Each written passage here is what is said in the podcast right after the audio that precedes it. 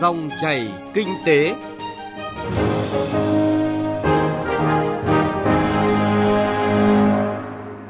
Biên tập viên Bá Toàn kính chào quý vị và các bạn. Mời quý vị và các bạn nghe chương trình Dòng chảy kinh tế trên kênh Thời sự VV1 của Đài Tiếng nói Việt Nam. Chương trình hôm nay có những nội dung đáng chú ý sau. Dự báo lạm phát 2024, khả năng kiểm soát mục tiêu đề ra. Căng thẳng biển đỏ ảnh hưởng tới hoạt động xuất khẩu hàng hóa, doanh nghiệp cần chủ động các phương án đàm phán giao nhận hàng. Nguồn cung thấp nhất 10 năm qua, Thành phố Hồ Chí Minh cách xa chỉ tiêu phát triển nhà ở.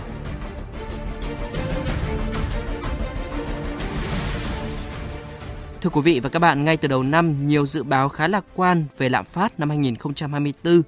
Tuy nhiên, các chuyên gia cho rằng việc kiểm soát lạm phát trong ngưỡng mục tiêu không dễ dàng do dự báo một số giá hàng hóa thiết yếu có thể tăng như giá năng lượng, thực phẩm, việc điều chỉnh giá dịch vụ y tế, giáo dục, giá điện, tăng lương tối thiểu.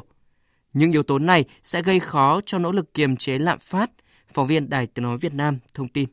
CPI bình quân năm 2023 tăng 3,25% so với bình quân năm 2022. Thành công này có ý nghĩa khi đây là năm thứ 10 liên tiếp lạm phát được kiểm soát theo mục tiêu của Quốc hội đề ra. Nhìn lại liên tiếp những năm qua, giới phân tích quốc tế đánh giá cao Việt Nam kiểm soát lạm phát tỷ giá thành công, tăng trưởng cao vào loại hàng đầu thế giới. Hiệu quả của điều hành chính sách tiền tệ tỷ giá được phát huy tốt, phù hợp với điều kiện của Việt Nam, góp phần kiểm soát lạm phát. Một số yếu tố có thể ảnh hưởng đến mục tiêu kiểm soát lạm phát như là giá nguyên vật liệu đầu vào thế giới đang ở mức cao. Việt Nam là nước nhập khẩu nhiều nguyên liệu phục vụ sản xuất nên sẽ ảnh hưởng đến chi phí, giá thành, tạo áp lực cho sản xuất của doanh nghiệp, từ đó đẩy giá hàng hóa tiêu dùng trong nước tăng lên. Bên cạnh đó, việc thực hiện điều chỉnh theo hướng tính đúng, tính đủ các yếu tố, các chi phí thực hiện vào giá dịch vụ y tế, giáo dục sẽ tác động làm tăng CPI. Ngoài ra, Tập đoàn Điện lực Việt Nam có thể sẽ tiếp tục tăng giá điện khi nguyên liệu đầu vào như là xăng dầu, than đều đang ở mức cao. Việc cải cách tiền lương và tăng lương tối thiểu vùng từ tháng 7 năm nay cũng sẽ kéo theo tăng giá hàng hóa và dịch vụ tiêu dùng trong gia đình. Cùng với đó, giá lương thực thực phẩm, đồ uống, may mặc, thiết bị và đồ dùng gia đình thường tăng theo quy luật vào Tết Nguyên đán và sau Tết. Chuyên gia kinh tế tiến sĩ Vũ Đình Ánh phân tích. Thì năm 2023 mặc dù là cái chỉ số giá bình quân chỉ tăng 3,25%, nhưng nếu chúng ta loại bỏ yếu tố nhiên liệu và thực phẩm thì cái lạm phát lõi hay lạm phát cơ bản chúng ta vẫn trên 4%. Và như vậy thì là cái yếu tố lạm phát do tiền tệ cần rất là quan tâm trong năm 2024 khi mà có hai cái yếu tố có thể đẩy cái cung tiền trong năm 2024 tăng cao. Đó là vấn đề về giải ngân đầu tư công và vấn đề thứ hai, đó là cái việc chúng ta tăng tín dụng với cái giao chỉ tiêu đầu năm lên tới 15% cho năm 2024. Chỉ tiêu lạm phát luôn có mối quan hệ chặt chẽ với các chỉ số của kinh tế vĩ mô. Theo các chuyên gia, nếu tăng trưởng GDP trong năm 2024 chỉ xoay canh mức 6% như nhiều dự báo, tức là nền kinh tế trong năm 2024 vẫn sẽ hoạt động ở mức dưới tiềm năng. Đây là yếu tố kiềm chế lạm phát trong thời gian tới. Theo dự đoán của các cơ quan chức năng như là Cục Quản lý giá Bộ Tài chính, Tổng cục Thống kê, áp lực lạm phát năm 2024 không quá lớn. Bên cạnh những yếu tố có khả năng tạo áp lực lên lạm phát, cũng có những yếu tố giúp giảm áp lực lên mặt bằng giá như hỗ trợ giảm thuế môi trường đối với xăng dầu, giảm thuế giá trị gia tăng tiếp tục được thực hiện trong năm 2024. Tiến sĩ Nguyễn Đức Độ, Phó Viện trưởng Trường Đại học Kinh tế, Tài chính, dự báo về lạm phát của Việt Nam trong năm 2024. Trong trường hợp mà kinh tế thế giới của cũng như Việt Nam tăng trưởng tốt thì nó có thể lên 3,5% nhưng mà trong trường hợp mà kinh tế Mỹ và kinh tế thế giới rơi vào suy thoái giá nguyên vật liệu giảm mạnh thì có thể trung bình chỉ cỡ khoảng khoảng 2,5 đến 3% thôi. Nói chung là áp lực ờ, lạm phát là không lớn bởi vì chúng ta phải tin tưởng rằng là cái bối cảnh hiện tại là nó không quá thuận lợi cho lạm phát. Thế và cái chính sách kiểm soát lạm phát của ngân hàng nhà nước trong vòng cỡ khoảng 10 năm qua là rất thành công. Các dự báo về lạm phát năm 2024 đều chưa tính đến việc điều chỉnh giá một số hàng hóa dịch vụ điều hành theo lộ trình thị trường. Một số chuyên gia kinh tế cho rằng việc điều chỉnh giá dịch vụ do nhà nước quản lý theo hướng tính đúng, tính đủ các yếu tố chi phí sẽ tác động mạnh tới các chỉ số giá tiêu dùng năm 2024. Do đó, ngay từ đầu năm, các bộ ngành địa phương cần xây dựng kế hoạch, tính toán lưu lượng và thời điểm điều chỉnh phù hợp với mục tiêu kiểm soát lạm phát để sớm lên phương án, lộ trình điều chỉnh giá, tránh bị động trong phối hợp chính sách. Chuyên gia kinh tế Nguyễn Minh Phong cho biết. Ở trong nước ý, thì cũng có một số nhân tố gây ra tăng áp lực lạm phát. Đó là vấn đề về ờ, điều chỉnh một số những dịch vụ công rồi điều chỉnh một số những cái ờ, chi phí đầu vào cho doanh nghiệp, ví dụ như tiền lương tối thiểu, rồi ờ, một số những khoản thuế có thể là sẽ giảm bớt cái mức độ gọi là ưu đãi, rồi ờ, một số những khoản phí khác. Bên cạnh đấy nữa đó thì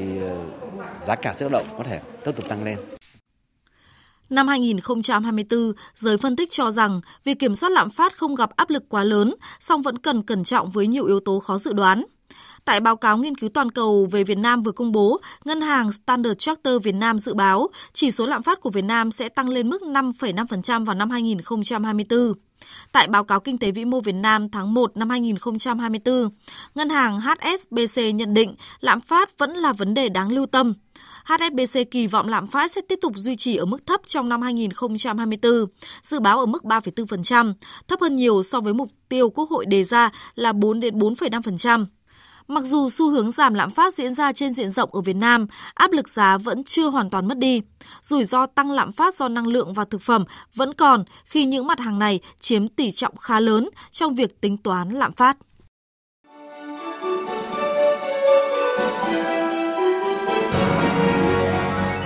Dòng chảy kinh tế, dòng chảy cuộc sống.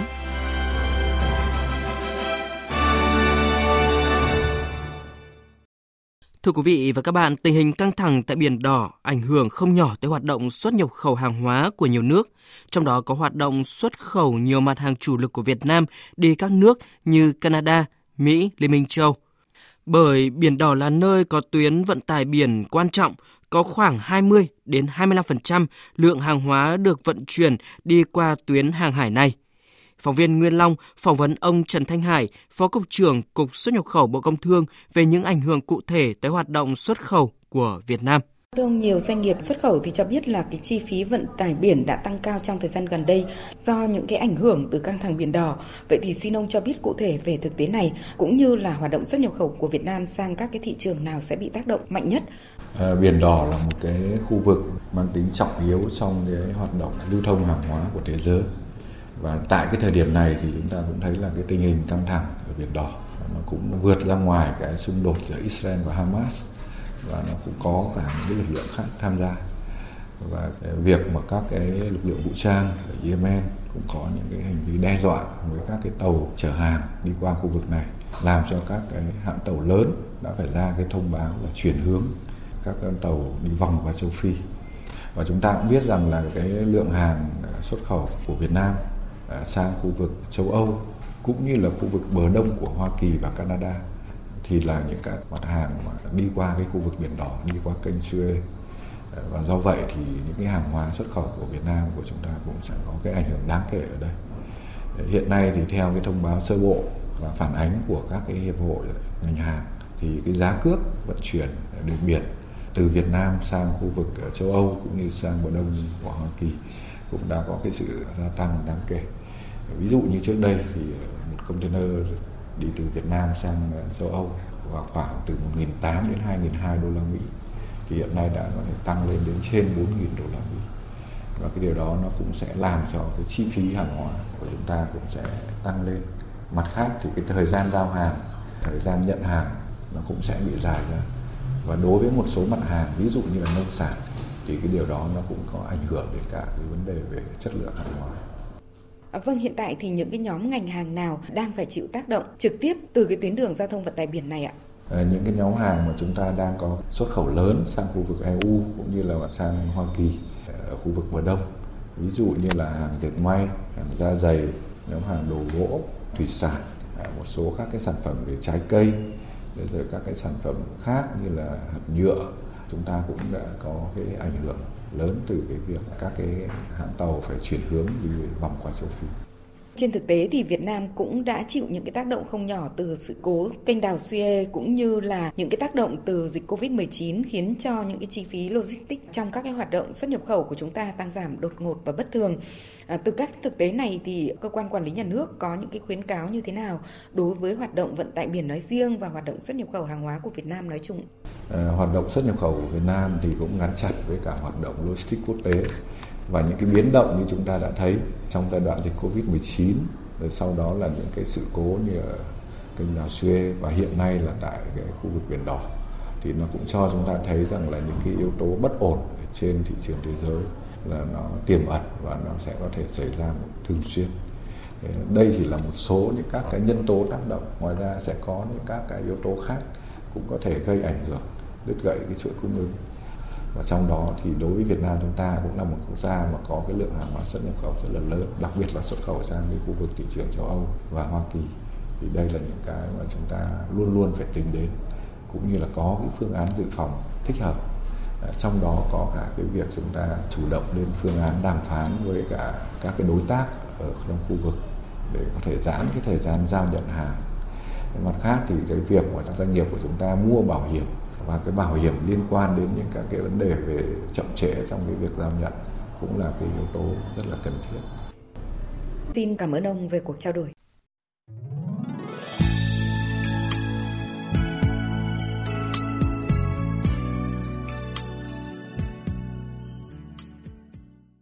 Thưa quý vị, nhiều đơn vị nghiên cứu thị trường bất động sản tại thành phố Hồ Chí Minh vừa đưa ra báo cáo quý tư năm 2023.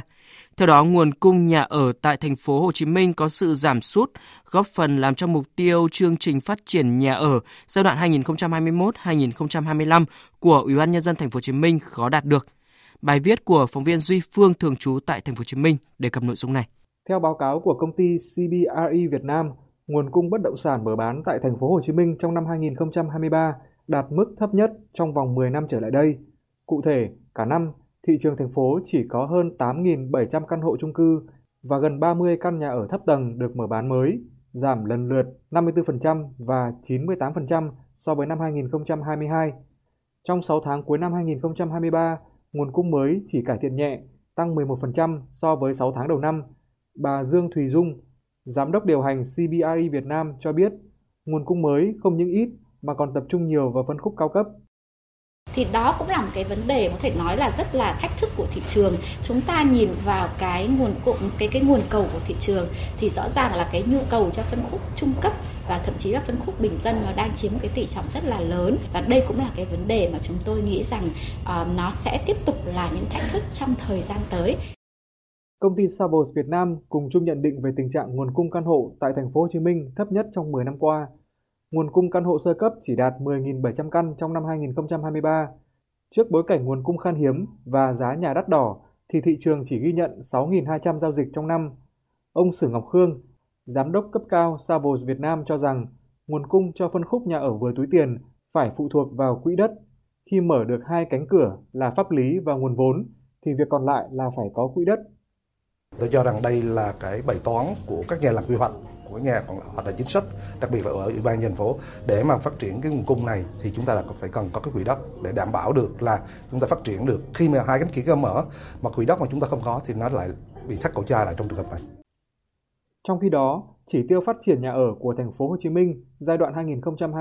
2021-2025 tăng 50 triệu mét vuông sàn nhà ở. Đến nay, thành phố mới phát triển khoảng 19,88 triệu mét vuông sàn, đạt khoảng 38% chỉ tiêu đề ra trong giai đoạn 2021-2025. Theo Sở Xây dựng Thành phố Hồ Chí Minh, để đạt được chỉ tiêu đề ra cuối nhiệm kỳ vào năm 2025 là 50 triệu mét vuông sàn. Thời gian còn lại, thành phố phải phát triển thêm khoảng 30,12 triệu mét vuông sàn năm 2024 và năm 2025. Điều này tương ứng mỗi năm phát triển bình quân khoảng 15,06 triệu mét vuông sàn. Sở Xây dựng thành phố đánh giá đây là con số chưa từng đạt được trong giai đoạn trước khi thị trường bất động sản phát triển vượt bậc. Ông Trần Hoàng Quân, Giám đốc Sở Xây dựng thành phố cho rằng kịch bản khả quan nhất là thành phố phát triển bình quân khoảng 8 triệu mét vuông một năm trong 2 năm còn lại. Khi đó, giai đoạn 2021-2025 dự báo thành phố sẽ phát triển tổng cộng khoảng 35,88 triệu mét vuông sàn nhà ở, tương ứng 71% chỉ tiêu đề ra. Với một đô thị đông đúc như thành phố Hồ Chí Minh, nhu cầu nhà ở, đặc biệt là phân khúc bình dân là rất lớn Do đó, thành phố cần nghiên cứu, vận dụng nghị quyết 98 năm 2023 của Quốc hội để tạo dựng khung chính sách phù hợp với thực tiễn, góp phần giải quyết bài toán nhà ở. Thưa quý vị, nội dung về nguồn cung thấp nhất 10 năm qua, Thành phố Hồ Chí Minh cách xa chỉ tiêu phát triển nhà ở đã kết thúc chương trình dòng chảy kinh tế hôm nay. Chương trình do biên tập viên Bảo Ngọc cùng các phóng viên kỹ thuật viên Đài Tiếng nói Việt Nam thực hiện. Cảm ơn quý vị và các bạn đã chú ý lắng nghe.